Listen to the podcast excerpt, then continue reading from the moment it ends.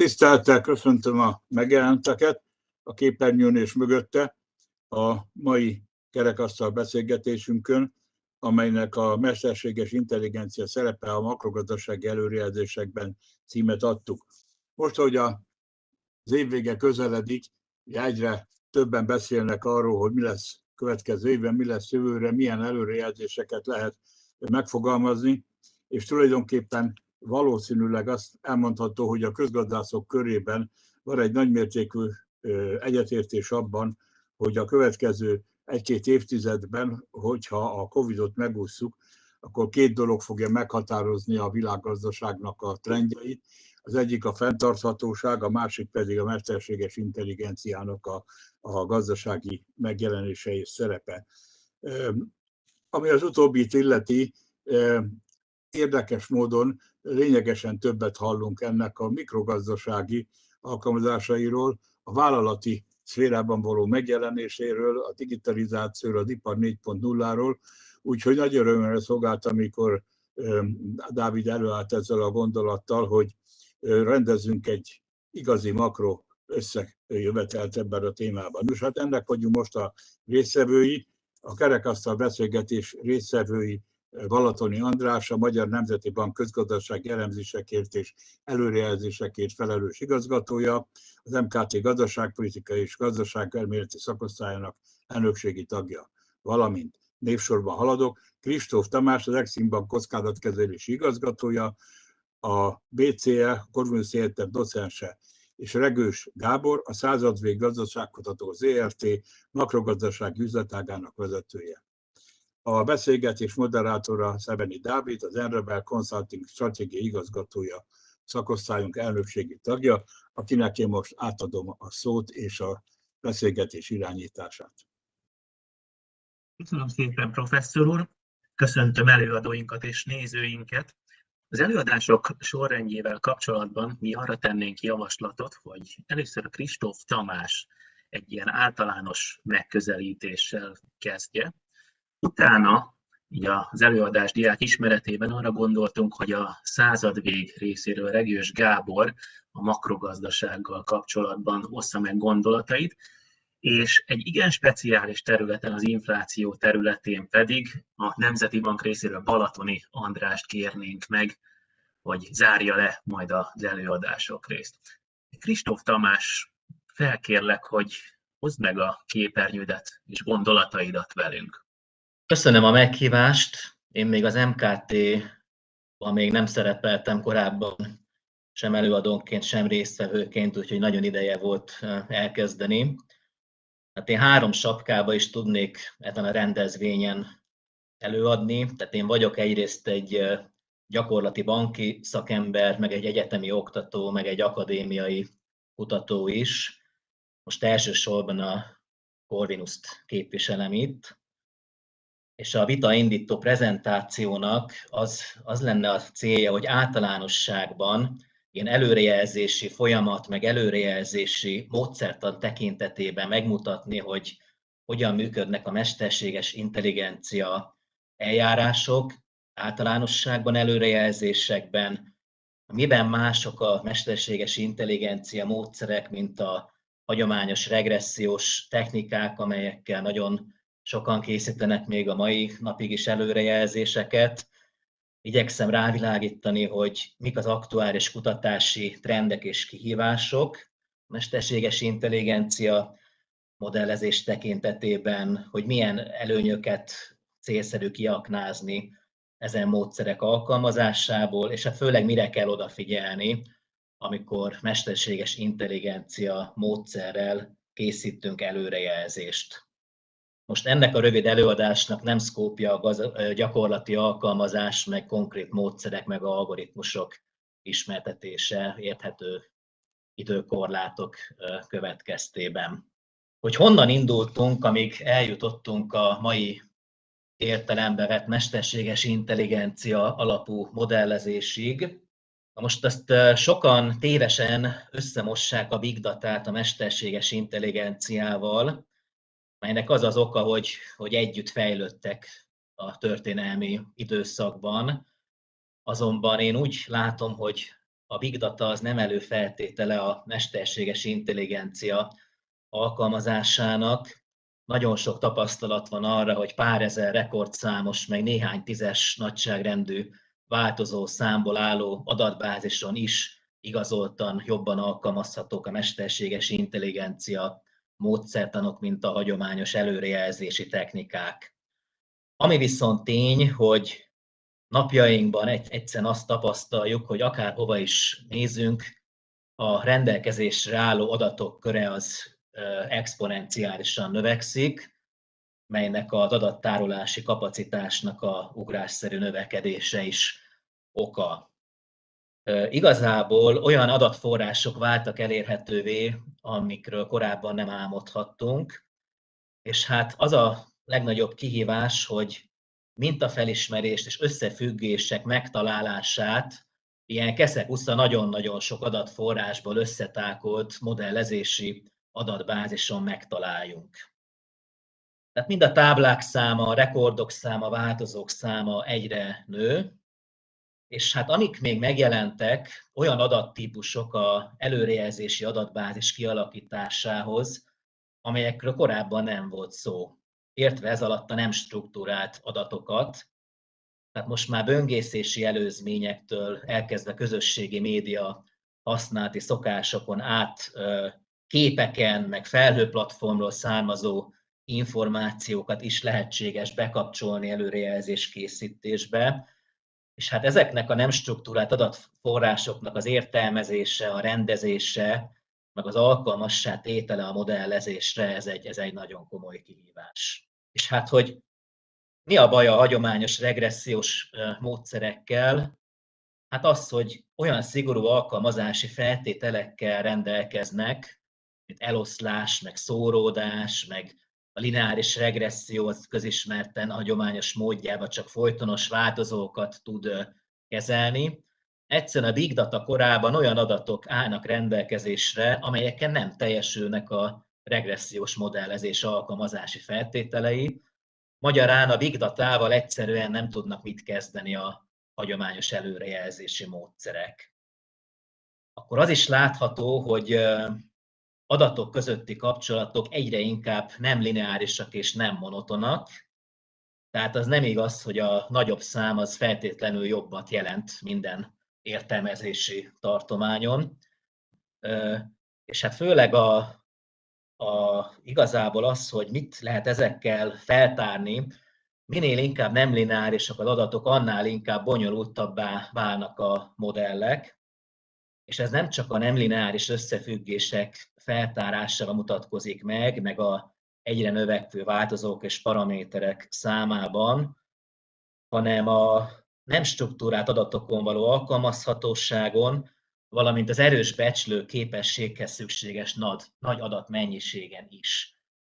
Tehát egyre inkább annak vagyunk tanúi, hogy a modellek komplexitása az növekszik, jóval több szint, jóval több adat, jóval több változó, jóval bonyolultabb kapcsolatok, amelyek sokszor az interpretálhatóság rovására mennek. Ezekről majd úgy is beszélünk még később, mint megoldandó probléma. De akkor menjünk rá arra a kérdésre, hogy mesterséges intelligencia módszereknek hol van létjogosultsága általánosságban előrejelzés készítés folyamatában. Most, ha nem vesszük bele az adatbányászatot, meg a feltáró adatelemzést az előrejelzés készítés folyamatába, hanem azt feltételezzük, hogy már adatbázisunk van, akkor az adat előkészítés és adattranszformációs műveletekben elég komoly hozzáadott értéke lehet a mesterséges intelligencia módszereknek, hiszen nagyon jól képesek változókat kombinálni, átkódolni, struktúráltá tenni nem struktúrált adatokat, valamint a kategorizálás, ami egy másik erénye a mesterséges intelligencia módszereknek, főleg a döntési fák módszercsaládnak, hogy eredetileg folytonos vagy kategorizált, de nem értelmezhetően kategorizált változókat képes az előrejelzés céljának megfelelő, kezelhető kategóriákba áttranszformálni, amelyek modell teljesítmény és modell stabilitás javító hatással is rendelkeznek. És hát a változó szelekcióról arról beszélnünk kell, mert mesterséges intelligencia korában már nem arról szól a változó szelekció, hogy jól megadunk egy P-értéket a regressziós modell beléptetési kritériumainál, meg egy kiléptetését, és akkor megnyugszunk, hogy J-szignifikáns változók vannak a modellbe, aztán maximum azt látjuk, hogyha valamelyik paraméternek az előjele nem tetszik, akkor azt utólag kiiktatjuk. Ez, ez a hagyományos változó szelekciós megközelítés, ez használhatatlan, amikor több száz, meg több ezer változóval állunk szemben előrejelzési adatbázisnál. Itt az a feladat, hogy releváns változóknak értelmezhető alcsoportjait tudjuk jól azonosítani, amivel érdemes lehet tovább dolgozni. Egyszerűen a hagyományos módszerek ebbe se tudnak mit kezdeni. Ilyen mai nagy adatbázison garantálta a multikollinearitásra szaladna a regressziós modellek többsége. És hát maga a, a fő erény az, hogy rengeteg tanulási algoritmus, rengeteg mesterséges intelligencia módszer alkalmazható közvetlenül előrejelző modellek kifejlesztésére.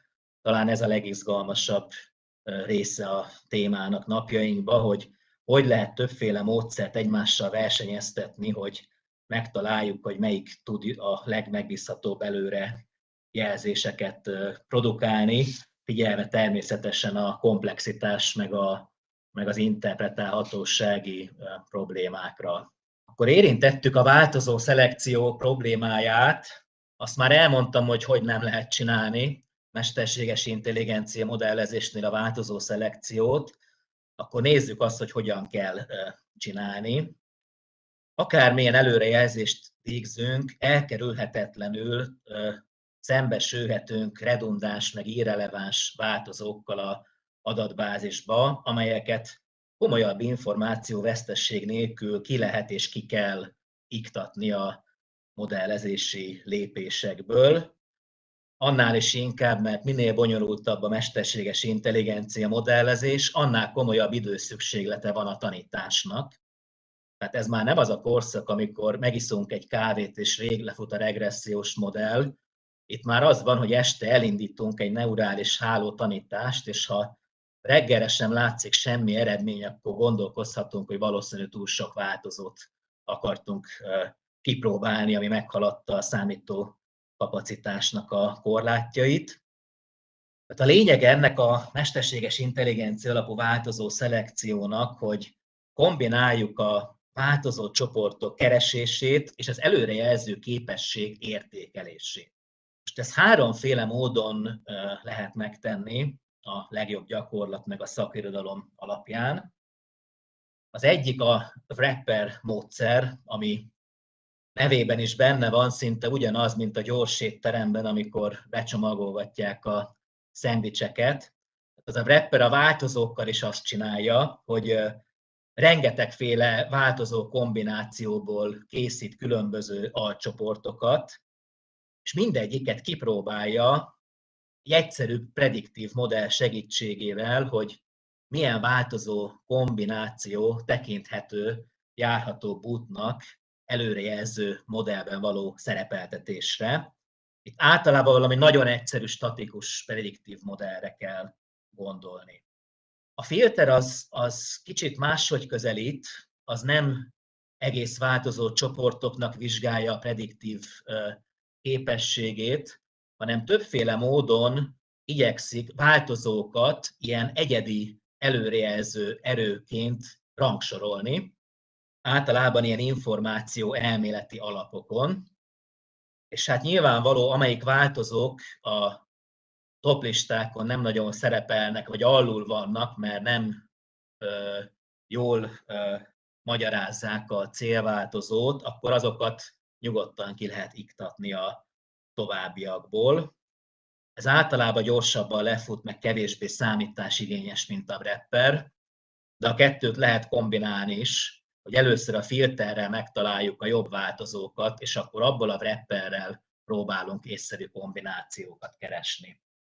Tehát a harmadik, ami változó szelekcióra jó használható, az az embedded módszer, vagy a beágyazott módszer.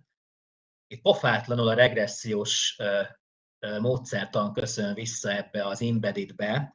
Ezt úgy is találkozhatnak vele a szakirodalomban, hogy lasszó regresszió módszer, amikor gyakorlatilag ilyen lineáris regresszióba igyekszik beléptetni változókat, és amelyiknek a bétái meg a p értékei nem tetszenek, azokat nullifikálja.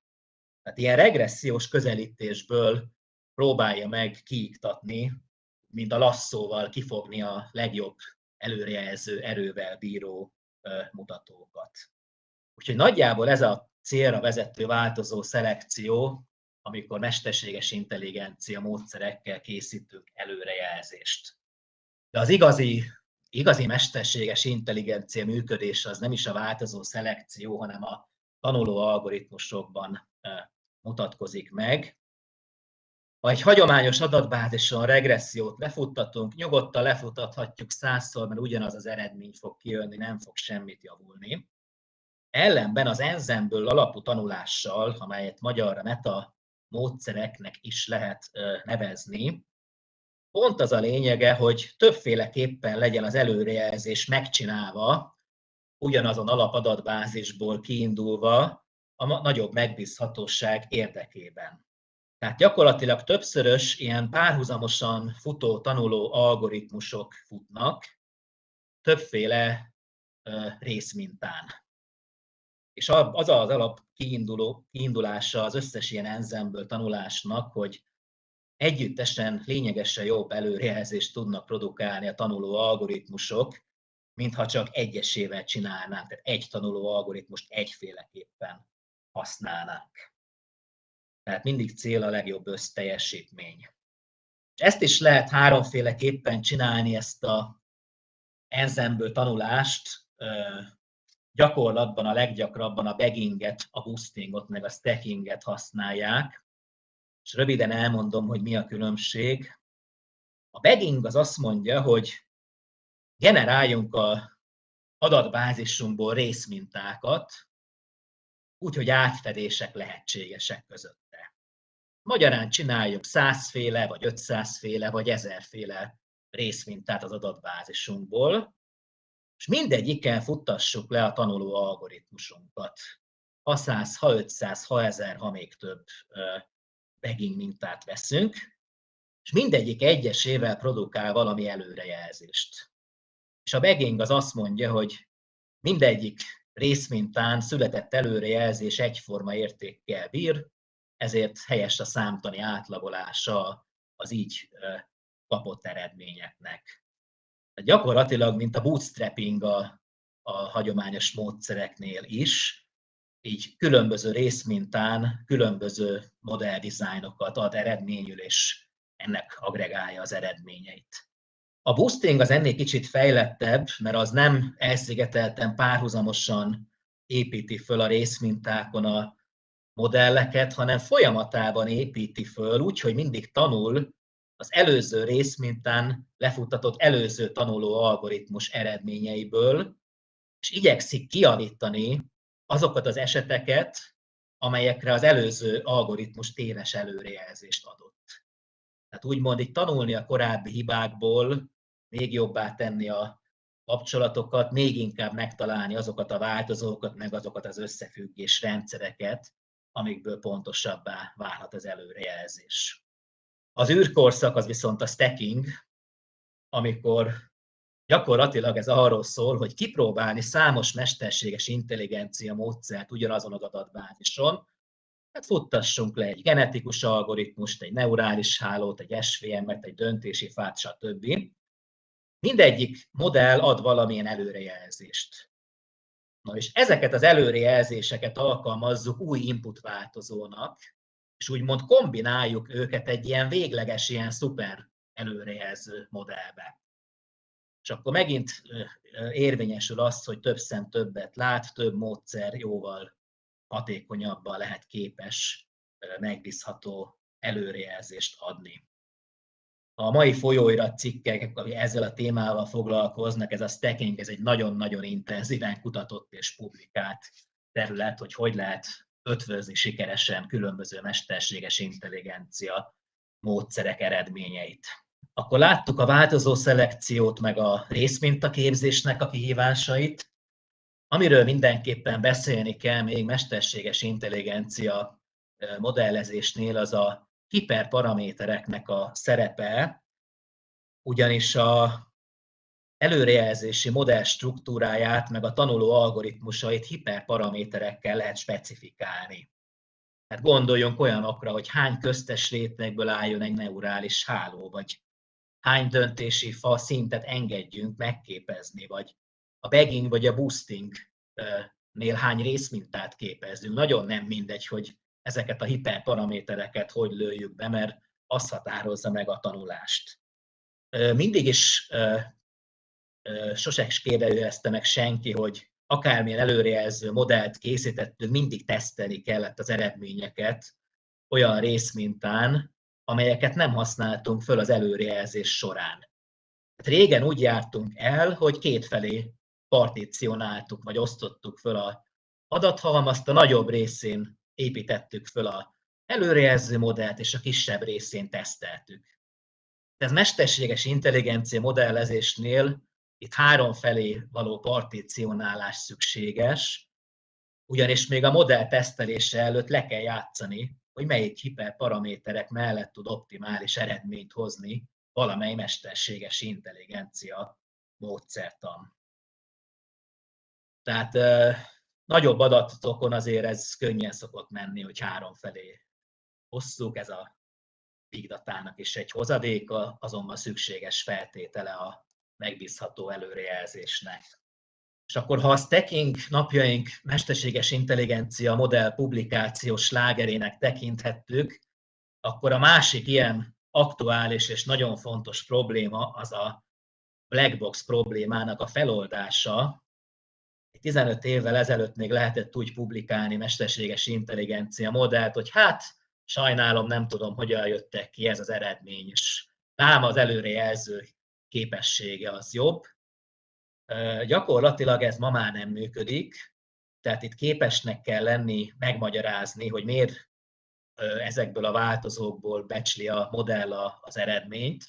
Nem probléma az, hogy szimuláltunk konkrét paramétereket, azonban az, hogy egyedi kapcsolata a modell változóknak mi az output-tal, azt kezelni kell tudni. Azon túl persze, hogy közgazdaságilag is indokolni kell tudni, hogy miért kerültek be adott változók egy EMI előrejelzési modellbe, hogy, hogy intuitív legyen. Erre több módszertan is áll rendelkezésre, hogy hogyan lehet a black box problémát feloldani. A leggyakrabb az, hogyha érzékenységvizsgálatot végzünk, ilyen relatív fontosságot, tehát egy elkezdjük pici módon változtatni különböző változó értékeket, hogy miben változik az előrejelzés, hogyha kicsiny módon elkezdjük átvariálni valamelyiket, és nyilvánvalóan az az erősebb változó, amelyiknél jobban változik az előrejelzés, ha mesterségesen átállítjuk. Tehát érzékenység vizsgálattal lehet ilyen relatív fontosságokat szimulálni modellváltozókhoz, és azt lehet sorba is rendezni, tehát meg lehet tudni mondani, hogy melyik változók milyen fontosak a végeredmény szempontjából. Amennyiben döntési fákkal játszunk, ott lehetséges blackbox problémát úgy is feloldani, hogy ami egyedi döntési fa szintjén mérhető, hogy melyik változó hogyan járult hozzá, de ha mondjuk százat vagy ezret használunk, akkor egész egyszerűen átlagolni kell, hogy a száz vagy az ezer döntési fában az egyes változók milyen hozzáadott értékkel bírtak. És hogy mennyire pofátlanul jelen van a regressziós módszertan itt is a black box probléma feloldásában, én úgy láttam, hogy reneszánszát éli a Shapley regresszió, amivel nagyon jó ki lehet mutatni modellváltozók hozzáadott értékét a, a előrejelzéshez. De a lényeg a lényeg, hogy foglalkozni kell ma már a black box probléma feloldásával. És akkor végül, hogy miket lehet megállapítani a eddigiek alapján, azt mindenképpen el kell ismerni, hogy mesterséges intelligencia algoritmusokat, hogyha használunk az előrejelzés készítés folyamatában, akkor jobb előrejelző erőbe reménykedhető, mint a hagyományos módszertanoknál, és a modell stabilitás is javulhat. Akkor láthatjuk, hogy olyan adattípusokat tud, sokféle adatot tud hatékonyan kezelni, amire a hagyományos számítástechnika, meg a előrejelzési módszerek, meg a humán önmagában nem lenne képes. Akkor láthatjuk, hogy rejtett összefüggések feltárására is nagyon jól használhatók, viszont ezek a rejtett összefüggések, hogy validak legyenek, azért azt meg kell említeni, hogy mesterséges intelligencia módszertanok, hogyha nem hozzáértő ember kezébe kerülnek, akkor adja magát a brit tudósokhoz hasonló bulvár sajtó megjelenő megállapítása, hogy milyen őrültségek között tudnak megint összefüggéseket feltárni. Tehát az emberi, hogy mondjam, a szakértői feltevéseket, meg várakozásokat, meg a interpretációt, meg a beavatkozást, azt nem lehet elkerülni a mesterséges intelligencia módszerek esetén sem, különben félrevezető eredmények születhetnek. Akkor probléma sokszor, hogy az ember igyekszik növelni a komplexitását egy modellnek annak érdekében, hogy az előrejelző erő javuljon. Én azért azt mondom, hogy ha, ha létezik egy adatbázisból valami egyszerűbb modell, ami hasonló eredményre képes, mint egy komplexebb, akkor nagyon egyszerű, válasszuk az egyszerűbbet a jobb interpretálhatóság miatt. És az, hogy a, főleg a nem struktúrált adatoknak a kezelése, az milyen szinten idő meg erőforrás igényes, arra meg én azt tudom javasolni, hogy amennyiben találunk olyan hagyományos struktúrált adatot, amely hasonló jelentés tartalommal bír, mint egy nem struktúrált adat, akkor ne a, ne, ne a nem struktúráltat válasszuk, hanem ami kezeltő, meg jobban bizonyított. És általánosságban én azt tudom mondani, hogy kerülni kell a túl, túl sok változó számot, mesterséges intelligencia modellnél hiába nagy a kísértés, hogy előrejelző erőt javítsunk, az általában túltanuláson vagy máshol fog visszaköszönni, hogy, hogy nem, nem járható út. Felkérném most a századvég gazdaságkutató képviseletében érkezett Regős Gábort, hogy te is tartsd meg előadásodat, és nyilván sok gondolat ébresztődött bennem is itt Tamás előadása után, de ezeket még igyekszem magamban tartani, mert jó lenne látni a teljes képet a további előadásokkal. Parancsolj, Gábor! Az előzőekben másik oldalról hallgattuk a problémát, tehát a mesterséges intelligencia részéről, hát én természetesen az előrejelzés részéről fogok pár keresetlen gondolatot mondani. Hát bevallom őszintén, mi még nem tartunk itt, hogy mesterséges intelligenciát alkalmazzunk. Nyilván nem is mi fogunk először itt tartani, hanem mondjuk egy nemzeti bank, ahol erre sokkal jobban lehet kapacitás vagy erőforrás. Talán a prezentációmban azon mennék végig, hogy hogyan is készül el egy előrejelzés, és hol lehet a mesterséges intelligenciának szerepe, illetve hol nem lehet szerepe, tehát mi az, ahol a természetes intelligenciát elég nehéz lenne kiváltani. Itt az első szlájdon bevezetésként arra próbálom meg megtalálni a választ, hogy mi indokolhatja a mesterséges intelligencia szükségességét egy előrejelzésben.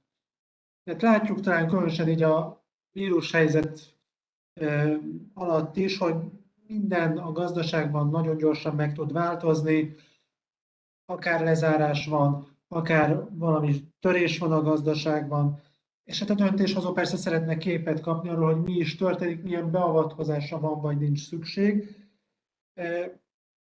És ebben a gyorsan változó helyzetben azért nagyon nehéz valamit mondani. Emlékezzünk vissza a tavaly, tavaszi időszakra, kellett valami előrejelzést kiadni, de hát igazából azt tudtuk mondani, hogy ebben még bármi lehet. Ugye mi márciusban szoktunk, de az MNB is márciusban szokott előrejelzést kiadni. Hát vakartuk a fejünket, hogy mit lehet itt mondani, igazából sok értelmeset nem tudtunk. Tehát azt láttuk, hogy valami történt, valami korlátozás van, de nem tudunk sokkal újat mondani, nem tudunk konkrétat mondani. Van nagyon sok adat, nem feltétlenül nálunk, Ugye mi általában azért viszonylag korlátozott adatmennyiségből, tehát makroadatokból készítjük az előrejelzést, olajárat teszünk bele, inflációt nézünk, de például egy NOV-nál rengeteg adat van. De lehet, hogy egy banki elemző is ül olyan adatmennyiséget, amiből ő kapásból föl tudna valamit használni, de ez megint egy ilyen big data típusú irány, tehát hogy amit nem feltétlenül ez a hagyományos modell keret tud alkalmazni, hanem valami más, valami új. A mostani makromodellekkel az egy óriási probléma, hogy viszonylag kevés benne a külső információ. Tehát a mostani makromodell az azt csinálja, hogy vannak valamilyen múltbeli folyamatok, és abból valamilyen következtetést levon a jövőre nézve. Persze itt jön be az előrejelző szerep, hogy sokkolja ezeket a makromodelleket, sokkokat épít az egyes egyenletekbe, és így próbál meg valami olyan eredményt kihozni, ami megfelelő az ő világképének. Na most kérdés, hogy a mesterséges intelligencia ezen tud-e segíteni, tehát hogy ne az elemző világképe befolyásolja az előrejelzést, ne az elemző világképétől bal vagy jobb lábbal való fölkerésétől függjön az, hogy mi lesz tulajdonképpen a végeredmény, hanem valami determinisztikusabb eh, megoldás legyen, tehát ugye az előző előadásban elhangzott, hogy nem feltétlenül arról van a mesterséges intelligenciánál szó, hogy elindítjuk A-t és kijön belőle B, és hogyha ezerszer elindítom, ezerszer ugyanaz fog kijönni. De ugyanakkor az emberi tényező az az előrejelzéseknél egy nagyon fontos dolog, azt kérdés, hogy hogyan lehet valahogy csökkenteni. Tehát, hogyha azt nézzük meg, hogy hogyan készül egy makrogazdasági előrejelzés, három dolog kell hozzá, kell egy előrejelző modell, persze enélkül meg lehet lenni tulajdonképpen akár a hasamra is csaphatnék, vagy amikor nagyon gáz a helyzet, akkor egy Excel táblát is segítségül hívhatok, de azért alapesetben van egy előrejelző modellünk, ebből valamit kihozunk. Az előrejelző modellbe eh, beépítünk adatokat, és ezekkel az adatokkal készítjük el az előrejelzést, mindenféle feltevésekkel, mindenféle előmzői véleményekkel. Mik lehetnek ezek a feltevések?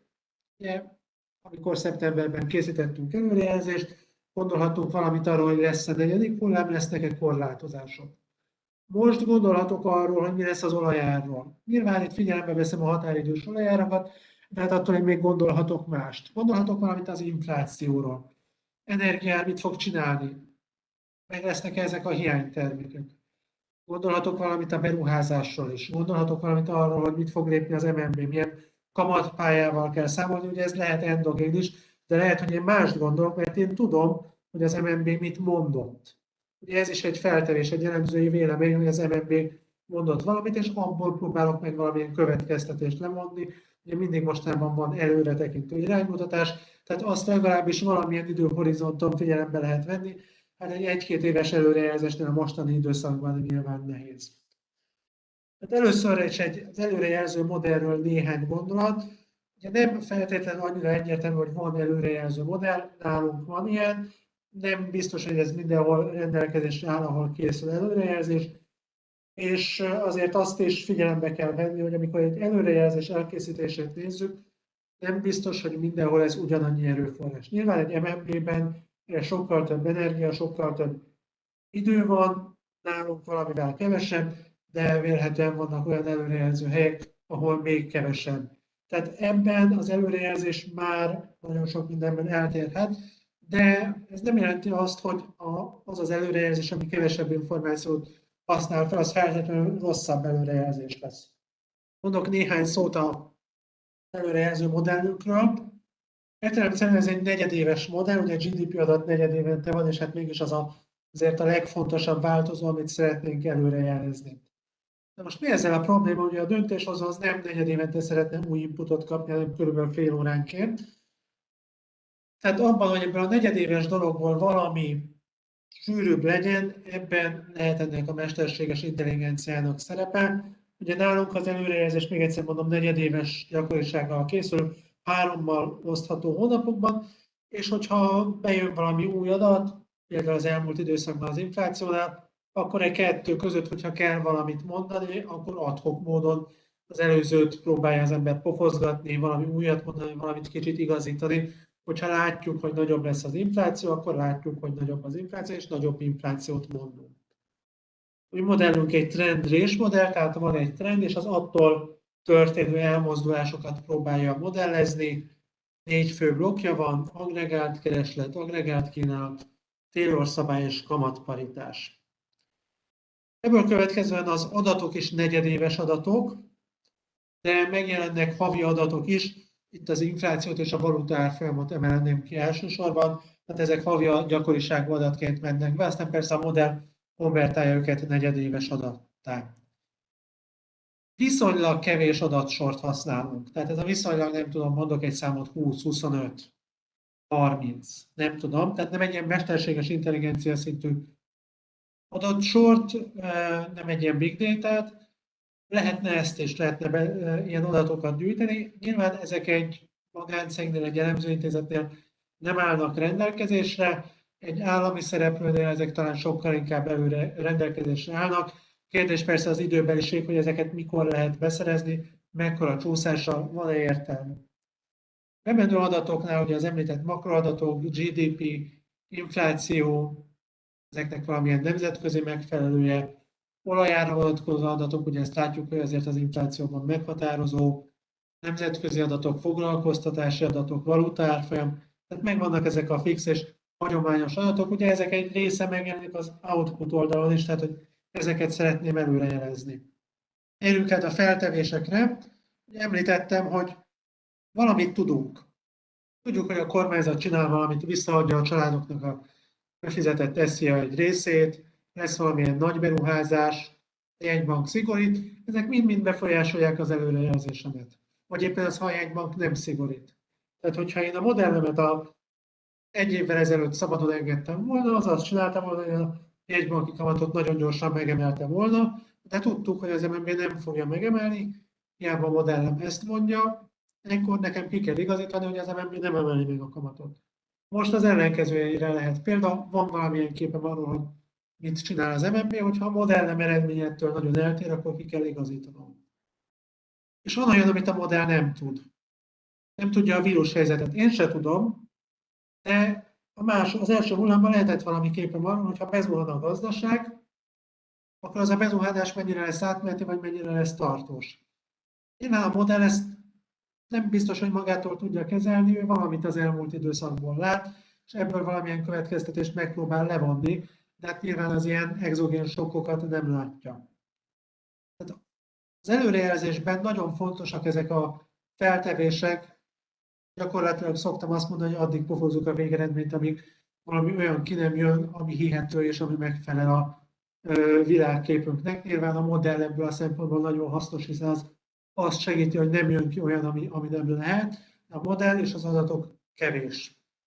Ugye talán az a kérdés, hogy a mesterséges intelligencia mennyire tudja ezt kiváltani, mennyire érhető az el, egyrészt több adat legyen, több adatra építsünk, vagy a modell más legyen, ebben lehet szerepe a mesterséges intelligenciának, illetve hogy ezeket a feltevéseket, ezeket a külső elemző által megadott információkat hogyan tudja a, a mesterséges intelligencia valamennyire kiváltani, szerintem azért teljesen nem fogja tudni. Ennek megint lehet egy adatoldala, tehát hogy olyan, amit most magamtól adnék, az valahogy adatként bejön egy NAV-tól, egy banktól, nem tudom. Illetve egy olyan, hogy valami tanulási folyamat, tehát hogy a múltban így volt, a jövőben így lesz. Igen, tehát ez, ennek egy részét már elmondtam. Ugye az kerülhet előnybe, aki folyamatosan tud ilyen adatokat szerezni. Itt talán az államnak, MNB-nek lehet előnye, ők könnyebben hozzáférnek ehhez, ezekhez. De van valamilyen modellünk, ami egy viszonylag fix modell, nyilván itt van egy tanulási folyamat, hogy a paramétereket újra tudja kalibrálni a modell, de hát ezt lehetne fejleszteni.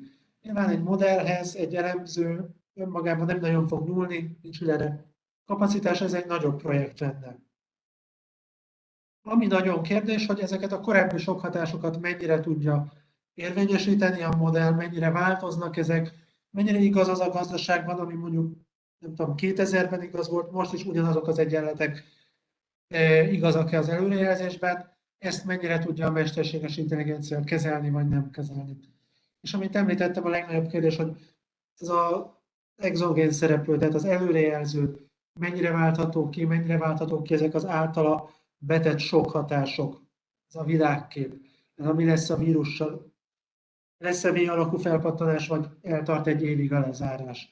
Tehát, hogy ezt mennyire tudja a mesterséges intelligencia kiváltani. Köszönöm szépen a figyelmet, én röviden így ennyit szerettem volna. Nyilván ugye nem tartunk ott, hogy ez komolyan megjelenjen nálunk napi előrejelzésben, tehát ez inkább ilyen gondolatébresztő, talán arra szolgál, hogy merre is lehet vagy nem lehet tovább menni, meglátjuk, hogy itt mit hoz a jövő. Nyilván itt az adat azért tényleg nagyon meghatározó. Köszönöm szépen. Köszönjük szépen a vitaindítót. Én itt is jegyzeteltem közben, gyűlnek a kérdések a beszélgetésre.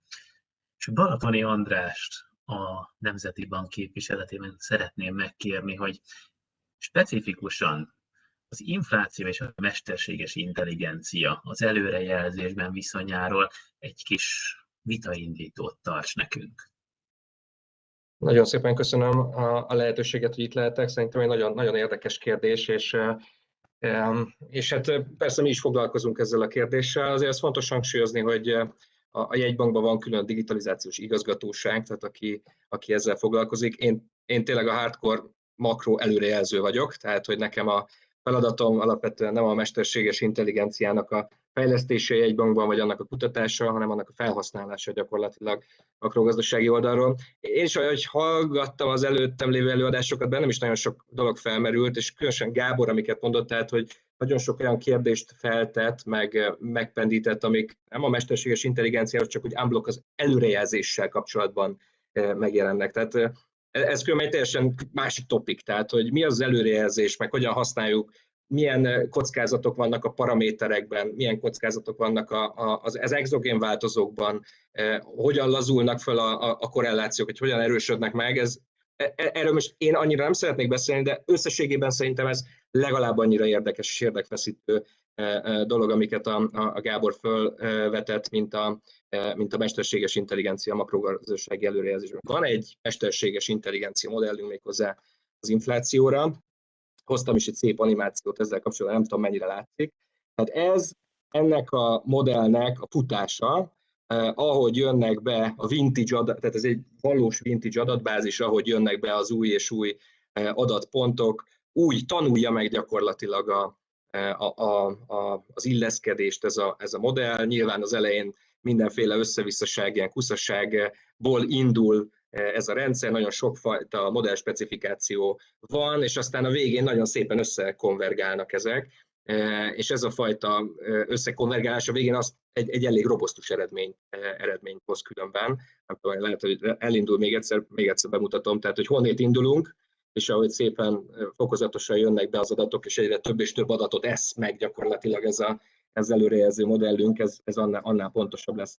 Tehát erős sok dolog volt, big data, nem big data, mi különben nem, nem big data-val dolgozunk, tehát nekünk ez a 2300 változó, de volt, voltak itt nagyon sok szám, Gábor mondta ezt a 30-40 változót, még én fejlesztettem annak idején az első századvég előrejelző modellt, tudom, hogy azóta volt a századvégnél is egy-két egy-két ráncfelvarrás a modellel kapcsolatban. De hát igen, ezek a klasszikus makro, makroökonomiai változókat megeszi egy nagy makromodell, ebből tud paramétereket becsülni, ez, ez nem kell olyan sok Vagy a klasszikus előrejelző ökonometriai modellek, azok én azt szoktam, hogy nagyon sok feltevésből élnek, nagyon kevés adatból táplálkoznak.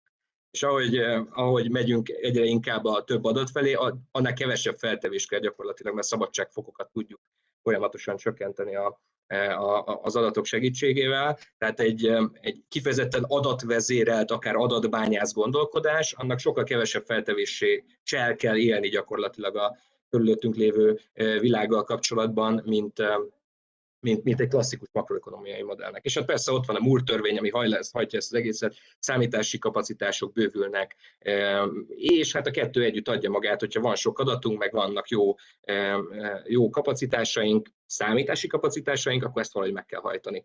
És annak az időnek valóban vége van, hogy ezt a 2300 egyenletet, meg 2300 változót én, vagy nem Sós Gábor, mint főosztályvezető, hogy elkezdjük úgy böngészgetni. Én nem, én nem akarok 2300 egyenletet végignézni, meg mindegyik P-értéket kiértékelni, nem. Tehát ehhez, ezt valahogy meg kell tudni hajtani.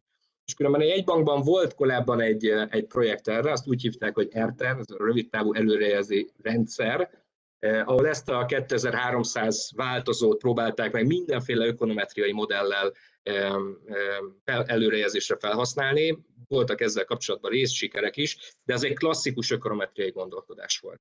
És, és az a helyzet, hogy én, én, én mindig szerettem volna ezt az evolúciós algoritmust egyszer kipróbálni. Tehát nem állok el megint nagy titkot nálunk, ez az evolúciós algoritmuson alapuló mesterséges intelligencia van meg, És az a helyzet, hogy ennek az oka pedig az egyetemen keresendő. Én Borgulya Istvánnál hallgattam egy fél évet az evolúciós algoritmusokról, és hát valamilyen elképesztő szép fél, év, fél éven volt, amikor ezt, ezt a módszertant, hát nem is azt, hogy megtanulhattam, de legalább úgy megérezhettem, hogy miről szól. Tehát ez a biológiai evolúciónak az analógiáját követi, követi ez az evolúciós algoritmus, és, és ezáltal egy konvergens rendszeren belül egyre jobb és jobb teljesítmény nyújtó generációk jönnek létre, ezt a szót kerestem, generációk jönnek létre. Az, hogy mi egy generáció, az lehet egy paraméterszet, lehet különböző optimalizáló feladatoknak a különböző megoldása. Tehát ez nem egy exakt megoldás, ugye elsősorban optimalizációra használják különböző. És mi majdnem azt mondom, hogy az első között vagyunk, akik, akik előrejelzésre elkezdtük használni. Mérnöki alkalmazásai vannak ennek, de közgazdasági alkalmazását, tehát makro közgazdasági alkalmazását mi egyszerűen nem is találtuk. Tehát ez a, ez a cikk, amit én itt lehivatkozok, ez a majd megjelenő Várnai Timi és a Nemes Alexandra által írt paper, ami remélem most már nem sokára megjelenik working paper formájában, ez, ez bizony ebből a szempontból tehát én még az infláció, mi legalábbis az inflációra ilyet, ilyet nem nagyon találtunk. Jó, na tehát akkor itt van az alapvető, ugye a fő üzeneteink, Nekünk nagyon fontos nyilván a, a, az infláció, ezért az inflációra próbáltuk meg e, e, felérni ezt az egész, az egész kérdést. Szerencsére ugye az evolúciós algoritmus az egy rendkívül rugalmas eljárás, tehát pont az első előadásban lehetett azt szólani, hogy a klasszikus ökonometriai módszereknek milyen szigorú és restriktív kritériumrendszere van, hogy ezt lehessen alkalmazni.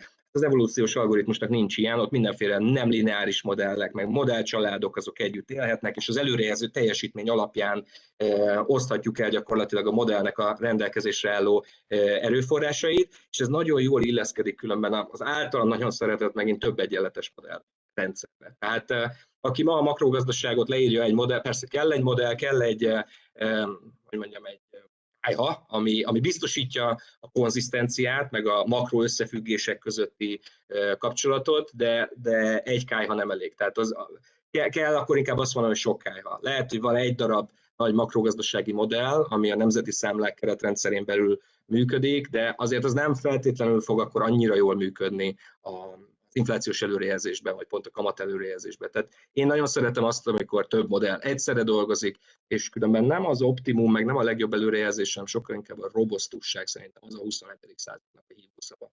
Hogy, hogy mennyire robosztusak azok az állítások, amik egy-egy modellből, illetve a modellek sokaságából kijönnek. És ehhez is úgy gondolom, hogy az evolúciós algoritmus nagyon fontos előrelépést nyújt. Előrelépést nyújt, de én azért azt mondom, hogy összességében egy banki gyakorlatban nagyon keveset fogjuk tudni ezt használni, akár mennyire fáj nekem, akár mennyire is szeretem Borgulya eh, Istvánnak a, a, a kurzusát, akár mennyire szerettem, mert ez a black box, most hallottunk ilyet, föl lehet oldani, föl lehet oldani, de igazából olyan szintre nem tudom feloldani, mint ahogy a, a döntéshozók tőlem elvárják, hogy feloldjam.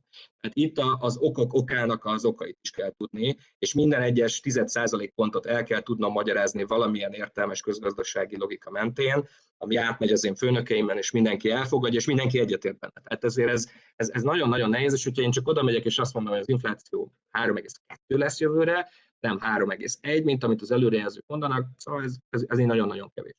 Különben pont egy, e, egy privát szféra alkalmazásban sokkal jobban elhiszem.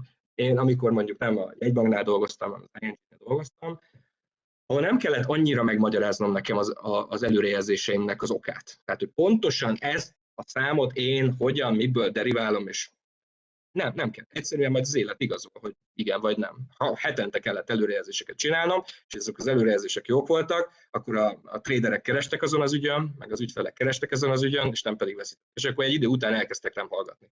És teljesen mindegy volt, hogy miből számítom ki, hogy én azt jubélből, vagy madarak röptéből számítom. Tehát te, az, ez, ebben, abban az esetben ez nem volt annyira fontos, és abban az esetben egy ilyen big datával, mesterséges intelligenciával meghajtott ilyen előrejelző gondolkodás, az, az, az, az lehet, hogy jó, és lehet, hogy értelmes. Persze utána el is kell magyarázni, de így el, itt a jegybank egy sokkal jobban el kell tudni magyarázni, mint mondjuk egy piaci, piaci elemző. Mondom még egyszer, voltam a századvégnél, voltam az ING-nél, meg voltam az Ecostatnál is, az MNB-ben, aztán mindennek a mindent minden körbe százszor is el kell tudni magyarázni. És ez, ez azért nagyon nehéz lenne ilyen evolúciós algoritmus. Térjünk egy picit magára, magára az algoritmussal. Tehát az a lényeg, hogy itt nem egy modell van, hanem azt mondjuk, hogy véletlenszerűen generálunk nagyon-nagyon sok modellt véletlenszerűen. És ugye ezek a modellek, ezek különböző input változókkal és különböző paraméterekkel vannak leírva. És ezeket a paraméter, egyrészt a változókat is véletlenszerűen választjuk ki, ugye ebből a 2300-ból, hogy éppen mi az, ami magyarázza az adószűk maginflációt.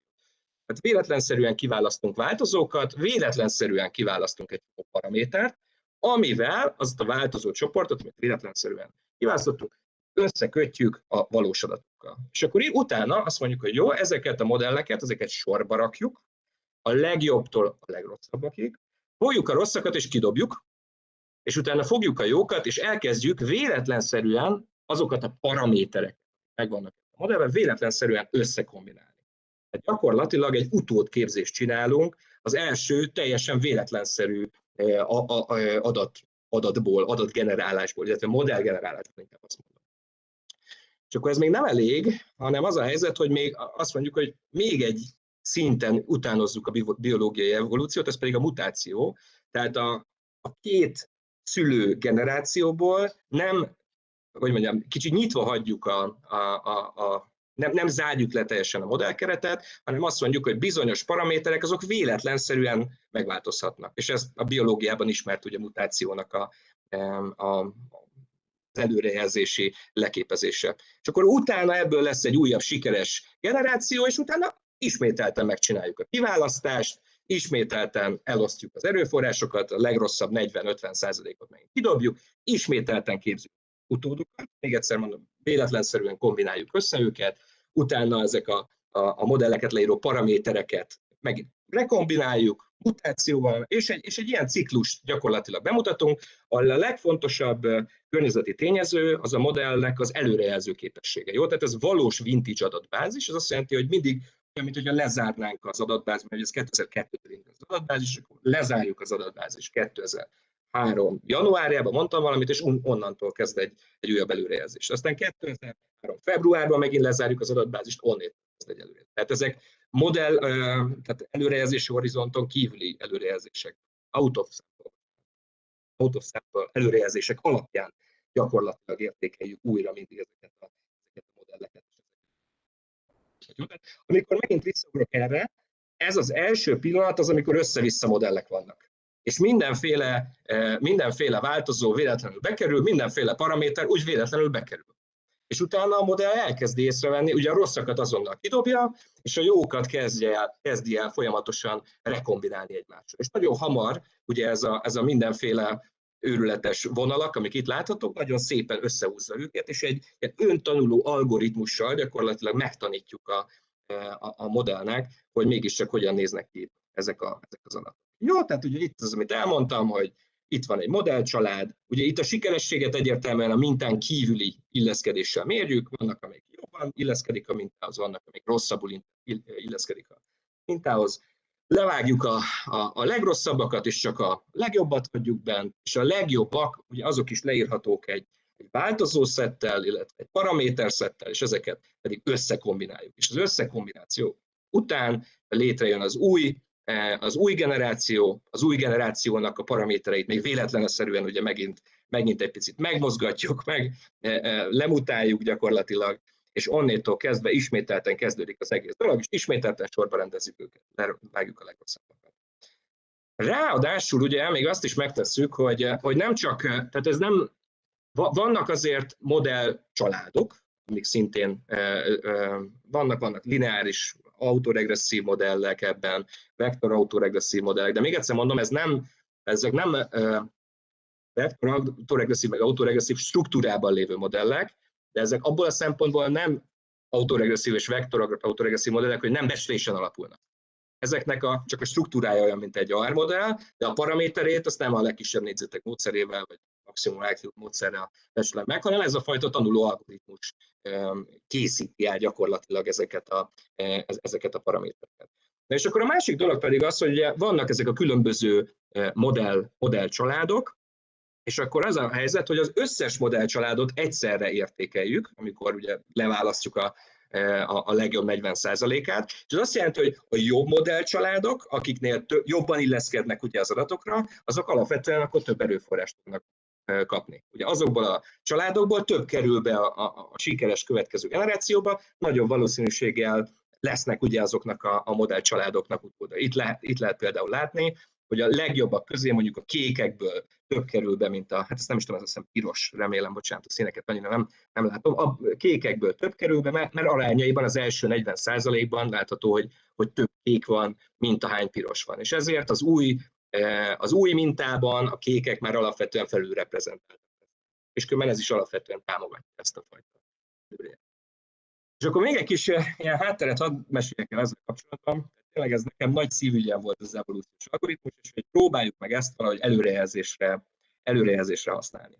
És tehát két rendkívül tehetséges kollégina csinált ezt az egész projektet, meg ők írják ugye a, a working paper-t, és hát úgy mindig így meséltem nekik, hogy mire jó ez, meg mennyire jó, meg több modell, meg nem lineáris, meg nem kell itt a heteroszkedaszticitás, meg autokorreláció miatt, nem tudom, zizegni, hanem kell hagyni dolgozni, és és hetente, két hetente találkoztunk, ez egy nyáron volt, és minden héten, két hetente eljöttek, és azt mondták, hogy András, ennek semmi értelme nincs. Minek nem becsüljük meg ezeket a paramétereket különböző statisztikai, ökonometriai módszerekkel. És akkor mindig, mindig a főosztályvezető, a Sos Gáborral mondtuk, hogy higgyétek el, ebből valami tök jó ki fog tudni pörögni, még egy picit csináljátok, és, és ezt a két kolléginát, ezt gyakorlatilag hónapokon keresztül azon győzködtük, hogy ezt ne hagyjátok abba, mert szerintünk ez marha Hoztak egy prezentációt, azt hitték, hogy majd lebeszélnek minket róla, de nekünk meg csak úgy csillogott a szemünk, hogy úristen, hát ez, ez ilyen szép módszertani fejlesztést az elmúlt 20 évben nem láttam, 15 éve vagyok elemző, oké, akkor maradjunk, 15 évben nem láttam, ezt nem, nem lehet abba hagyni. És amikor, amikor vége volt az egésznek, és csak azt mondták 20. körben, hogy András, ennek nincs értelme, akkor mondtuk, hogy jó, figyeljetek, most két hónapja dolgoztak rajta, nézzük meg az előrejelzési teljesítményt. Vajon megverje ez a fajta tanuló algoritmus a, a legjobb ökonometriai modellcsaládokat? Vagyis ez a rövidtávú előrejelzési rendszer, ami ugyanazt a 2300 adatsort használja, mint a mi evolúciós algoritmusunk. És akkor, amikor két hét múlva megint visszajöttek a lányok, akkor hirtelen úgy sokkal nagyobb mosolya jött vissza, és kezdték megszeretni az evolúciós algoritmust, annak ellenére, hogy rengeteg munka van vele, és azt mondták, hogy András, hogyha megnézzük ugye az előrejelzési hibákat, akkor az a helyzet, hogy a, a, az ökonometriai modelleket egyre inkább elkezdik elpüfölni az evolúciós algoritmusok.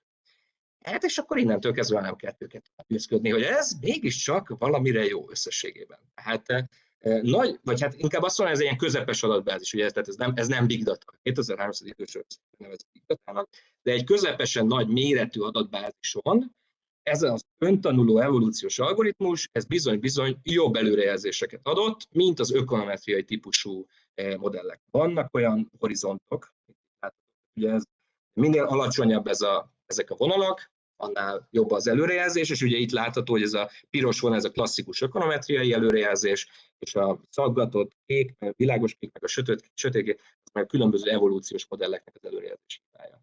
És, és hát az látható, hogy persze vannak olyan horizontok, ahol jobb az ökonometriai modell, de azért vannak olyan horizont, illetve a horizontoknak a többsége inkább az olyan, ahol az evolúciós algoritmus és a mesterséges tanuló algoritmus, ez jobb eredményeket hozott, mint a klasszikus ökonometria.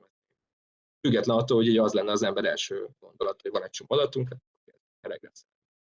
És a másik dolog, amit nagyon szeretek ebben a modellcsaládban, az pedig ez. Ugye az a helyzet, hogy az előbb bemutattam, hogy a sikeresen alkalmazkodó modellek, vagy a sikeres illeszkedést felmutató modellek, azok ugye több és több erőforrást fognak kapni. Ez azt jelenti, hogy adott populációban nő az arányuk azoknak, akik jól illeszkednek az adott időszakban a gazdasági adatokra. De az a helyzet, hogy ez a fajta illeszkedés, ez időben, ez nem állandó. És vannak olyan struktúrák, ami bizonyos időszakokban jól illeszkednek az adatokra, és azért ők dominálják gyakorlatilag a modellpopulációknak a döntő többségét, vagy a modellpopulációt, és vannak olyan időszakok, amikor pedig eltolódik az egész rendszer, kb. jellemzően, amikor jönnek a válságok, meg a visszaesések, most nagy újdonságot nem fogok mondani, akkor a nem lineáris típusú modellek egyre inkább és inkább tért. És, és hát nagyon szép ezen, ezen az ábrán is visszalátni, hogy Persze vannak stabil időszakok, de aztán hirtelen egyszer csak történik valami a gazdaságban, szerintem mondjuk a Covid-válság pont ilyen lesz, arra különben nem futtattuk még ezt, a, ezt az előrejelző modellt, de biztos vagyok benne szinte, hogy, hogy ismételten azok a nem lineáris modellek kerülnek előtérbe, eh, ami különben 2000, 2011-ben vagy 2015-ben szintén hasonló, hasonlóan egyre inkább domináns. Jó, és akkor a végén még annyi, hogy, hogy megnézzük ugye megint a, az előrejelzéseket, akkor az látható, hogy különben a fordulópont detektálásban, ugye nagyon-nagyon fontos megint a makroökonomiai előrejelzéseknek ugye csak az egyik mutatója az, hogy mekkora az RMSA, a. Másik, másik nagyon fontos tényező, hogy a fordulópont előrejelzésben mennyire jól teljesítenek ezek a, ezek a modellek, és alapvetően kifejezetten kedvezőek voltak a, az eredmények ismételten az ökonometriai modellekhez képest. Tehát nagyon fontosnak tartom, hogy van egy benchmarkunk. És ez a benchmarkot szintén a jegyben csinálta, szintén nagyon tehetséges kutatók, elemzők, tehát én biztos nem tudnék olyan jól csinálni, és azt a benchmarkot üti meg minden egyes alkalommal az evolúciós algoritmus. Ha nem minden egyes alkalommal, de akkor az idő nagy részén gyakorlatilag meg. Jó, én ennyit szerettem volna mondani, de még egyszer mondom, tehát én azt, azt, azért, azt azért nagyon nagyon erősen kétlem, hogy a, hogy egy klasszikus elemzési, rövidtávú előrejelzési munkát nagyon, nagyon át tudja szabni egy ilyen, egy ilyen módszertan. Hiába ad nagyon jó előrejelzéseket, hogyha, hogyha azokat nagyon-nagyon nehéz el, elmondani, vagy legalábbis három-négy visszakérdezés után én elég elkezdeném vakarni a fejemet, hogy akkor most melyik modellcsalád éppen miért azt, meg miért úgy, és azért ez, ez, ez inkább azt eredményezik, hogy ez inkább egy segédeszköz lehet. Tehát amiben a Gábor által oly pontosan leírt könyvben elemzői, makrogazdasági modellezői intuíció benne van, és annak az intuíciónak egy ilyen árnyalását, vagy hogy mondjam, egy fontos inputot adhat ez a dolog, hogy hát az evolúciós algoritmus meg, meg ezt mondja. De hogy, hogy ez, ez úgy annyira át tudná venni rövid távon a, a, a, a mi munkánkat, hogy annyira lehetne automatizálni, de pont azért, mert kell egy jó sajtótájékoztató tartalom negyed évente, meg Gábornak ki kell jönni egy jó előrejelzéssel negyed évente, amit el kell tudni mondani a Portfolio.hu hiteles újságíróinak. Tehát ez, ez, ez az evolúciósan, ez, ez nem, nem, nem lenne annyira egyszerű. Nagyon szépen köszönöm a megtisztelő figyelmet. Köszönjük szépen, András, ezt az előadást. Most jönne a beszélgetős része. Egy ilyen bemelegítő kicsit um, talán távolabbról indító kérdésem lenne, amire igazából csak egy néhány mondatban szeretném, ha válaszolnátok a ti saját érzéseitek, benyomásaitok alapján. Mind három előadásban többé vagy kevésbé előjött az a fajta szembeállítás, ami a klasszikus ökonometriai modelleket és ezeket a mesterséges intelligencia módszereket illeti. Az én kérdésem az, hogy ha azt mondjuk, hogy ezek a mesterséges intelligencia modellek beemelhetők az ökonometriába, mint tudományákba, akkor gyakorlatilag itt most az ökonometria forradalmasítását éljük meg, és akkor először az előadások sorrendjében a Corvinus Egyetem képviseletében is Tamáshoz fordulnék, és aztán így mennénk tovább.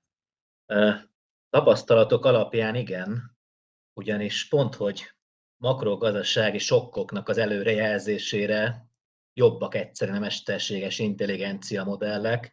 Én a habilitációs értekezésemet államcsőd előrejelzésből írtam, gyakorlatilag a napóleoni háborúk óta mérhetőek a szuverén default események, és a legjobb előrejelző módszert úgy hívják, hogy random forest, ami képes felismerni időben tehát én mindenképpen e felé megyek, hogy igen, forradalmasítja az ökonometriát, de attól nem kell félni, amit Gábor a szlájdján szerepelt, hogy majd a EMI kiváltja az előrejelzőt. Én leginkább a többletmunkát látom csak benne, hogyha EMI módszerekkel akarunk előrejelezni. Köszönöm szépen. Gábor, te hogy csatlakoznál ehhez a gondolathoz? Én úgy csatlakoznék, hogy végül is onnan indult az egész, hogy ugye az ökonometriában vannak nagyon szép feltevések, amik a gyakorlatban soha az életben nem teljesülnek. Ugye viszont az ökonometriával magamfajta ember nem azért foglalkozik, mert nagyon szereti mindenféle képleteket, meg új módszereket kitalálni, hanem azért foglalkozik, meg azért csinál vele valamit, mert használni szeretné, mert eredményt szeretne. De most az úgy meg nem tud működni, hogy akkor mindig megtalálom, vagy meg tudom magyarázni, hogy miért nem tudok valami eredményt elérni, mert miért nem jó az az adat. Tehát ebben ez valóban jelenthet egy olyan forradalmat, hogy akkor már nem az a fő szempont, hogy az adat megfelele annak a 15 ezer feltételezésnek, aminek soha az életben nem fog megfelelni. Tehát ebben valóban lehet egy ilyen forradalom, de a másik oldalról viszont ugye ezt akkor olyan szinten kezelhetővé, operacionalizálhatóvá kell tenni, hogy ez, hogy ez egy hétköznapi ember számára használható legyen. Tehát, hogy legyen valami ez jó kis számítógépes izé, interfészbe elnyomkodom, ezt bevonom, azt bevonom, tehát, hogy valamivel has, hasonlatosabbá kell válnia, tehát ilyen könnyen kezelhetővé kell válnia. De, tehát ebben hozhat szerintem forradalmat, hogy nem kell annyi feltevés. Értem, tehát egy ilyen kicsit felhasználóbarátabb. Mert ugye most még azért az úttörő időszakban járunk, ha jól értem, és András, nálad is többször előkerült, sőt, ti ahhoz benchmarkoljátok, hogy a, klasszikus ökonometriához, de hogy látod, lehet, hogy egy pár év múlva ez lesz a klasszikus ökonometria, ez az evolúciós módszer? Reméljük, vagy nem is tudom, tehát ez egy nehéz, nehéz kérdés. Ez, ez jobban kéne érteni szerintem a tudomány, akadémiai tudomány filozófiához, nem tudom, annak a fejlődéséhez, mint amennyire én értek. Tehát, hogy Nehéz ezt megválaszolni. Én azért nyilván optimistább vagyok, hogy egy picit árnyalom a dolgot, hogyha például az Excelbe csinálunk egy egyszerű szolvert, akkor ott van egy olyan lehetőség, hogy evolutionary. Tehát, hogy evolúciós eszközökkel gyakorlatilag a, az Excel szolver már föl van ruhált. Tehát igazából elég, van, van, vannak kéznél már azért ilyen egyszerű interfészek. Nem, nem, nem tudom, hogy ez mikor fogja áttörni a, ahogy mondjam, a tudománynak a, a, a szintjét, vagy mikor fog egy ilyen egyomlásszerű e, változást eredményezni. Ebben én óvatos vagyok, én nem, nem, nem tudok ebben állást foglalni, nem tudom, esetleg professzor úr lehet, hogy, hogy, hogy ő, ő ezt jobban, jobban átlátja, mint én, de én itt óvatos. Nem, nem, nem tudok ebben határozott állást foglalni. Köszönöm szépen. Ha már professzor úrról volt szó, egyébként kérdezlek professzor úr, hogy szeretnél-e esetleg becsatlakozni most a beszélgetésben, mert láttam, hogy volt egy kérdésed is. Hogyne, nagyon sok kérdés van bennem is. Hát ugye én elég sokszor találkoztam különböző keresztutakon az ökonometria alkalmazásával, magam is dolgoztam rajta, és hát ezért nekem nagyon fontosak és izgalmasak ezek az eredmények. Most a több kérdésem is volt, egyet már föl, föl is írtam, nem tudom, azt most felolvassam, vagy, vagy látható kommunikációval kapcsolatos, és hát ugye amikor ökonometriát kell elmagyaráznunk, akkor azt manapság már elég jól el tudjuk mondani a laikus közönségnek is, hogy, hogy miért azok az eredmények jöttek ki, amik jöttek, hogy látható-e ilyen szempontból valami fejlődési trend a, a, az emi alapú módszereknél. Ez volt az egyik kérdés, amit felvetettem. Maradjunk annak ennél, aztán, hogyha marad idő, akkor még majd mondok mást is. András, azt hiszem, hogy nálad ez, mint a közférában dolgozó, ez különösen hangsúlyos kérdés. Te is említetted, hogy neked ezeket meg kell magyaráznod. Én, én nem tudom őket megmagyarázni egyelőre. Erre ez a válaszom. Tehát én, én az előrejelző teljesítményt látom, és azt, azt elismerem, és valóban én ezzel teljesen egyetértek, hogy ilyen ritka eseményeknek a bekövetkezését egy heterogén modell struktúra sokkal jobban tudja megragadni, de hogy én, én ezt egyelőre nem látom megmagyarázhatónak. Tehát nálunk azért mondom, ez a eszköz felhasználásának szerintem ez egy effektív korlátja. De nem tudom, tehát azért mondom, itt a elméletben lehet, hogy Tamás jobban tud, tud, tud erre válaszolni. Én itt, én itt ennek nagyon erős korlátait látom az én esetemben. Köszönöm szépen. Tamás, látom, hogy jelentkezik is. Parancsolj, Tamás. Én azt gondolom, hogy bármely előrejelzésnek a beválása az azzal mérhető, hogy mennyivel tud jó döntéseket megalapozni, hogy nem az a lényeg, hogy hajszál pontosan eltalálja a tényt, hanem hogy jó döntések születnek ennek folyamányaként. És ha mesterséges intelligencia modellekkel jobb döntések születnek, akkor el fogják várni a döntéshozók egy idő múlva. Most még ezelőtti probléma miatt jelentkeztem, hogy tudnék mondani egy elég aktuális kutatási területet, amivel az MNB is muszáj, hogy foglalkozzon a Európai Központi Bank elvárásának megfelelően, ez a klímastressztesztelés, hogy az éghajlatváltozás hogyan hat a makrogazdaságra, és azon keresztül a felügyelt bankokra, meg az ügyfeleire. Én meg lepve, ha ezt lineáris regresszióval meg tudná az MNB ugrani. Az, hogy csapadékok, meg hőmérsékletváltozás, meg ilyen fizikai kockázatok, tehát ez tipikusan egy olyan terep, amikor eltérő adatforrás meg adattípusból kell hosszú távú előrejelzésként igazságot tenni. És talán ez lehet az első olyan publikus alkalmazása, ami igazoltan jó lehet. Ebben, ebben a projektben benne voltam, úgyhogy erre tudok válaszolni, hogyha ha, ha, valóban felmerült a kérdés. Tehát nem, sajnos nem ebben használtuk először a mesterséges intelligenciát, sőt, ebben egyáltalán nem használtuk, hanem azt néztük, hogy amikor volt, nem tudom, egy nagyobb asszályos idő, akkor az a, a makrogazdasági modellünkben milyen sokokat eredményezett. Tehát, hogy a, a klíma stressznek van egy része, amit meg tudunk fogni a makrogazdasági modellünkkel, van egy része, amit nem tudunk megfogni. Vagy az köz, ahhoz más modellt kell építeni, akkor azt mondom. És akkor egy, egy része, az, az mondom, azt látjuk, hogy a mezőgazdasági output, hogyha leesik, hogyha a mezőgazdasági árak felmennek, akkor ennek ilyen 5-8 negyedéves horizonton, amire mi alapvetően optimalizáljuk az előrejelzési modellünket, ennek milyen pass lesz, milyen, milyen lefutása lesz, milyen különböző változók közötti kapcsolat van. Tehát igazából a felvetés jogos, csak hogy mondjam, tehát itt, itt, itt ebben az esetben azt mondom, hogy meg tudjuk határozni azokat a kérdéseket, amikre tudunk válaszolni klasszikus ökonometriai modellel, vagy klasszikus közgazdasági modellel, mint amit mi használunk. Azt hiszem ezt választottuk, nem tudom mennyire nyilvános, de, de hogyha már mondom, dedikáltan kaptam ezt a kérdést, akkor, akkor ennyi, ennyi insightot tiszteltem KT-nek hadd had adjak erről a kérdésről. Köszönöm szépen. Egy következő téma lenne, többen említettétek, hogy amiben egyértelműen jobb a mesterséges intelligencia alapú előrejelzés, azok a fordulópontok előrejelzése. Ez egy nagyon érdekes kérdés, ugyanis általában a hagyományos előrejelzésnek ez az egyik rákfenéje.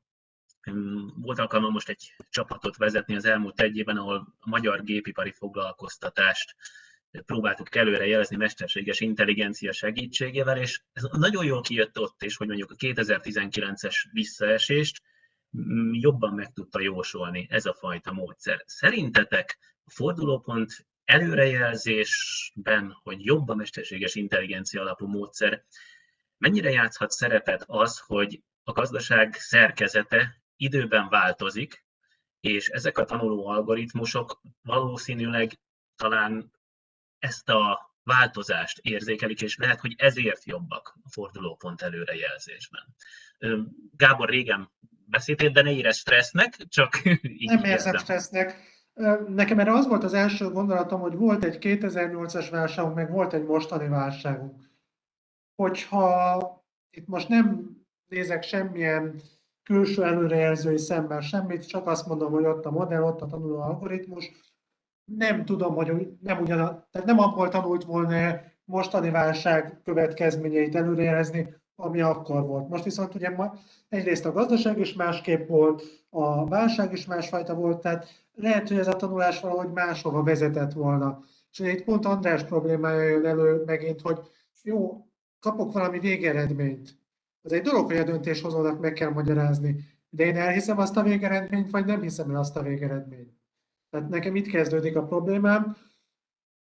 Nyilván, hogyha fordulópontot akarunk előrejelezni, azt úgy könnyű, hogyha tudjuk, hogy van fordulópont, és tudjuk, hogy honnan lehet fordulópont. Hogy egy makrogazdasági válságnál talán sokszor pont az a probléma, hogy nem tudjuk, hogy honnan jön a fordulópont. Tehát én ebben egy kicsit szkeptikus vagyok. András, Tamás, melyik őtök szeretne? Igen, én válaszolok. Emlékezhetünk az előző pénzügyi válságra, ami után rengeteg korábbi előrejelző modellt egyszerűen alkalmatlannak minősítettek, mert nem tudta a válságot előrejelezni. Érdekes, hogy kevéset tanultunk ebből a kritikákból. A másik viszont, hogy fordulópontokat szerintem szenárióépítéssel lehet azonosítani. Az ilyen egyvonalas prediktív modellezés az, az az nem feltétlenül alkalmas rá. Tehát erre a szenárió építés kell mindenképpen, és minél több szakértő bevonásával. Én, én úgy látom különben, hogy ha, ha nem is, tehát ha előrejelzni nem is fogja nyilván az olyan fekete hattyúkat, mint nem tudom most így a Covid-válság, de hogy a legelőször fog rá reagálni, az biztos. És a legelőször fogjuk azt látni, hogy, hogy eltolódnak a, a modellstruktúrák, más modellek lesznek, amik dominálni fogják a, az előrejelzést, az biztos. És a, az alelnök úr, Virág Barnabás alelnök úr szokta azt mondani, hogy tehát minden, minden válság különböző, máshogy megyünk be mindegyikbe, és máshogy jövünk ki mindegyikből, és hogy tévedés azt gondolni, hogy ami az előző válság után igaz volt, nem tudom, amikor beszélt hiszterézisről, meg igen, tartós kínálati problémákról, az egyáltalán biztos, hogy ebben a, ebben a válságban, vagy ez utána válság. Hát, hogy És mi van akkor, ha többször jövünk ugyanabból a válságból?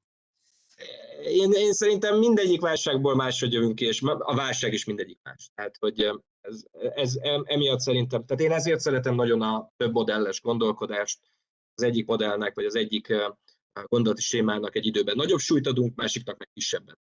Erre szerintem, tehát ennek a ilyen szofisztikáltabb megragadására jó egy evolúciós algoritmus, vagy legalábbis ez, ez, ez szerintem egy jó előrelépés, vagy jó irány ebben a szempontból. Meg hát szerencsére keve, viszonylag kevésszer van válság, tehát hogyha akár Hát azért tíz évente csak-csak egy-egy beesik, tehát azért szerintem, hát, de hát, hogy a másik meg az, hogy elég fontos, tehát hogy oké, okay, kevés, de, szerintem ez... Tíz év alatt minden megváltozik. Hát, ez is igaz, igen, jogos. Csak én azt mondom, hogy, hogy tehát, ha, ha valaki ha csak arra teszi fel a mondjuk befektetői szempontból az életét, hogy mindig a nagy válságokat előrejelezze, és azokat arra jó pozícionálja magát, az egy gazdag ember. Mert úgy hívják, hogy ebben. Hát, hogy vannak olyan shortmániás, nem tudom, befektetők, akik, akik olyan befektetési pozíciókat vállalnak, amik alapvetően recesszióra épülnek. És, és szóval ez, ez szerintem az elég fontos része a downturn, meg a recesszió, meg a pánik, nem tudom, egy, egy makrogazdasági helyzetnek, vagy egy gazdaság pszichológiai helyzetnek. Ezért, hogy ezt úgy ignorálni, ezt én nem venném ki a dologból. Szerintem legalább annyira fontos, hogy a, a recessziókkal meg, meg annak a pszichológiájával, meg annak a, a gazdasági dinamikával foglalkozzunk, mint amikor különben minden megy a normális kerékvágásba. Ha minden megy a normális kerékvágásba, akkor jó az ökonometria. Akkor éppen meddig fog menni, azt ugye nem tudjuk az ökonometriával Összefoglalva, a mesterséges intelligencia alapú előrejelzés nem csodatévő, de gyorsan alkalmazkodik. És ez az előnye. Így ha jól értettem, így lefordítva. Közben Csikán tanár úr feltett egy kérdést, ami úgy szól, hogy ma a bemenő adatokban lévő inherens bizonytalanságot külső adottságként kezeljük. Várható-e, hogy az adatminőség javításában is segít a mesterséges intelligencia. És itt most Tamáshoz fordulnék, mivel az előadásodban volt erről érintőlegesen szó. Egyértelműen, tehát na most hagyományos regressziós modellek le se futnak például adathiányon, tehát kezdjük úgy, hogy ezt minden így is, úgy is meg kell oldani. Hogyha nem struktúrált adatokon akarunk minőséget javítani, meg pótolni, akkor nincs más út, mint a mesterséges intelligencia, amikor riportokból, meg képekből kell kiolvasni a valóságot, igen, segítenek, hogy struktúráltá tegyék, és hogy kezelhetővé. Tehát ez, ez fontos. Tehát úgy, ahogy a, amikor a klasszikus előrejelzésnél is például nem tudunk egy viszonyszámot megképezni, mert nulla lenne a nevező, akkor is ki kell találni, hogy mi akart volna lenni az a hányados. Tehát ez ugyanez a helyzet. Tehát a pótolni, kategorizálni, ez, ez, ez fontos, és ebbe főleg a döntési fákat tartom jó módszert annak a mesterséges intelligencia családból. Ha szabad -e ez a kérdés, ez egy kiegészítést tennem, ez az egyik nagyon fontos vonatkozása a kérdésemnek. A másik pedig az, hogy, hogy ugye rengeteg vita van afelől, hogy jól mérjük-e a nemzeti teljesítményt, jól mérjük-e az inflációt, hogy azok a számok, amelyeket ugye alkalmazunk, amelyek kijöttek különböző kalkulációk alapján, megfontolások alapján, azok mennyire jól írják le a jelenséget magát, amit le akarunk írni. Ugye itt most akkora adattömeggel és olyan okos módszerekkel dolgozunk, hogy talán tud segíteni abban, hogy, hogy ebben a, a, a háttér bizonytalanságban, a tartalom bizonytalanságában ugye, valamilyen javítási algoritmus is adjon. Tehát célváltozót kell újra definiálni, amelyet lehetséges előrejelezni. Tehát ha kitalálunk egy infláció kettőt, ami jobban működik, és azt látjuk, hogy az jobban előrejelezhet az adatokból, akkor igen, ebbe is tud segíteni. Ezt kifejezetten nem javaslom, bocsánat, jegybanki álláspont alapján. Igen, tehát ettől én is ockolom, hogy amikor nem tetszik az adat, akkor megkritizáljuk a módszertant, tehát végül is nekünk, hogyha előrejelzünk, akkor ugye mindig arra kell lőni, amit a nemzetközi módszertan alapján a KSH számol. Tehát lehet véleményem a GDP-ről, de nekem az a dolgom, hogy a GDP-t jelezzem előre. Egy picit, hogyha árnyalhatom mondjuk, akkor itt, amit az előbb mondtam, tehát nyilván inflációnál csak amit a KSH mérés, az nagyon jó. Viszont azért mondjuk vannak olyan anomáliák, most különösen mondjuk a magyar bérstatisztikában, meg foglalkoztatási statisztikában, ami, hát hogy mondjam, tehát így a makrokonzisztenciáknak nem feltétlenül felel meg. Most elég a 2012-es alkalmazott versus foglalkoztatott közötti különbséget, különbségre utalni, ugye alkalmazotti szám nagyon jelentősen csökkent, foglalkoztatásra ment fel az égbe. De az elmúlt években ugye most volt-e bér emelkedése, nem volt, ugye ezzel kapcsolatban volt is egy vita portfóliónak a, a hasábjain, én is sajnos részt vettem be a vitába. Tehát azért, hogy mondjam, azért a makrováltozók szerintem különösen annak a résztételei, tehát én azért én, én szeretem a makrováltozókat, meg használom is őket, de azért el kell fogadnom, hogy bizonyos dolgokra nem feltétlenül jók, és a makrogazdasági változóknak vannak olyan szeletei, amik kifejezetten nem jók. Szerintem, én véleményem szerint ilyen a nemzeti számos statisztikának a, a, a keresett oldala, vagy a, a bér oldala, szerintem az nem tükrözi az elmúlt időszaknak a mondjuk jövedelmi meg, meg, meg bérfolyamatait. Ilyenkor azért én ha hajlamos vagyok azt mondani, hogy egy ilyen rés statisztikába, vagy nem tudom, ahol az elmozdulásokat intuitívan jobban el tudom, most nem azt mondom, hogy a CPI-t, igen, az különösen nem, de hogy a GDP-t át kell írni, de hogy azon belül azért némi szabadsága van szerintem az elemzőnek, és bízhat abba, hogy az ötödik revízió után, majd amit megcsinál a KSH, és akkor erre írta ugye Oblát Gábor, hogy de, holnaptól minden másképp volt, ugye? Tehát, hogy, és akkor a végén kiderül, hogy mégiscsak igazuk volt. Tehát lehet azért ezt a fajta makrogazdasági bizonytalanságot szerintem a résztételeknél azért, azért kezelni, meg néha muszáj is. Tehát ha elhisszük tényleg, hogy most nem volt itt az elmúlt időszakban béremelkedés, akkor most miből fogyasztanak az emberek, vagy miből takarítanak annyit meg, vagy szóval ez, ez szerintem messze vezet ez a kérdés, de, de azért szerintem elemzőként, meg előrejelzőként néha muszáj, néha muszáj azért ezekhez a dolgokhoz hozzányúlni. Köszönöm szépen, és azért az időnk vége felé járunk, de, de nem mehetünk el amellett, hogy azért minden ilyen módszernek vannak veszélyei is. És egy néhány mondatot azért érdemes lenne arról beszélni, hogy milyen veszélye járhat, hogyha azért mondjuk nagy szervezetek elkezdenek építeni a mesterséges intelligencia módszer alapján előrejelzésre. Ez mit hordozhat magában? Lehetséges, hogy adatmonopólium alakulhat ki néhány helyen, és ők mindenkinél jobbak lesznek az előrejelzésben, és mindenkit megvernek ezzel, akár a piacon, akár pedig aztán később, ha nemzetstratégiai szempontból nézzük, akkor ilyen megfontolások alapján lehetséges-e manipulálni ezeket a modelleket az érzékeny adatok manipulálásával. Tehát ilyen jellegű, ha néhány veszélyt tudnátok említeni, amire azért mindenképpen oda kell figyelnünk, az szerintem nagyon hasznos lenne. Ki szeretné kezdeni? Tamás jelentkezik. Hát ahogy az élet tele van látszat korrelációkkal, ugye a adatok is tele vannak látszat összefüggésekkel és ha ezt hozzá nem értő ember kezdi el ész nélkül modellezni és alkalmazni, akkor meleg ágya lesz a brit tudósok fantasztikus találmányainak a mi országunk is. Nekem ez a legfontosabb, a látszat korrelációk elkerülése. Tehát a téves következtetések levonása. Igen. Én azt tudom mondani, hogy a Skynet öntudatra ébred, ugye ettől én azért még azért annyira nem félek, tehát eh, én ahogy látom, nem tudom, így a kicsit így a szakmánk állapotát, nem tudom, lehet, hogy másik kicsit optimistább ezzel kapcsolatban, de hát, hogy az 50 évvel ezelőtt neoklasszikus makrogazdasági elméletet sokszor nagyon nem ugorjuk túl, tehát, hogy az, hogy most itt ilyen óriási nagy léptekkel most itt belecsapunk a lecsóba, és a, az EMI majd bizonyos társadalmi rétegekben így lelépi majd így a világot, és ledominálják azok a piaci szereplők profitban azok, azokat, akik nem használják az emit, tehát hú, de nagyon messze vagyunk ettől, bár itt tartanánk, bár itt tartanánk, bár itt tartanánk. Tehát sajnos sok, hát a közgazdasági szemle rovatvezetőjék mondom, hogy bár itt tartanánk, tehát hogy, hogy ilyen korszerű és, és modern elméletek itt döngetik a kapukat, és így özönlenek be, nem tudom, a folyóiratokhoz. Ez, ez, ez, egy, ez egy, egyelőre egy másik, másik oldalán van ez a dolog. Tehát, hogy mi is, hogy túl használnánk az emmit, de nagyon messzünk ettől. Tehát, hogy van egy kísérletünk, amiben vannak ilyen jó részeredményeink, de hát ha, tehát nem, szerintem ez még nagyon-nagyon a, nagyon a jövő. Én, én sem nagyon tartok ettől, hogy most itt hirtelen mindenki ezt használná, vagy ezzel monopóliumhoz jutna. Hát ha valaki monopóliumhoz jut, jusson. Hát akkor jó lesz neki makrogazdasági előrejelzésben, nekem az nem fáj, hogyha az MNB meg tudja mondani a tutit.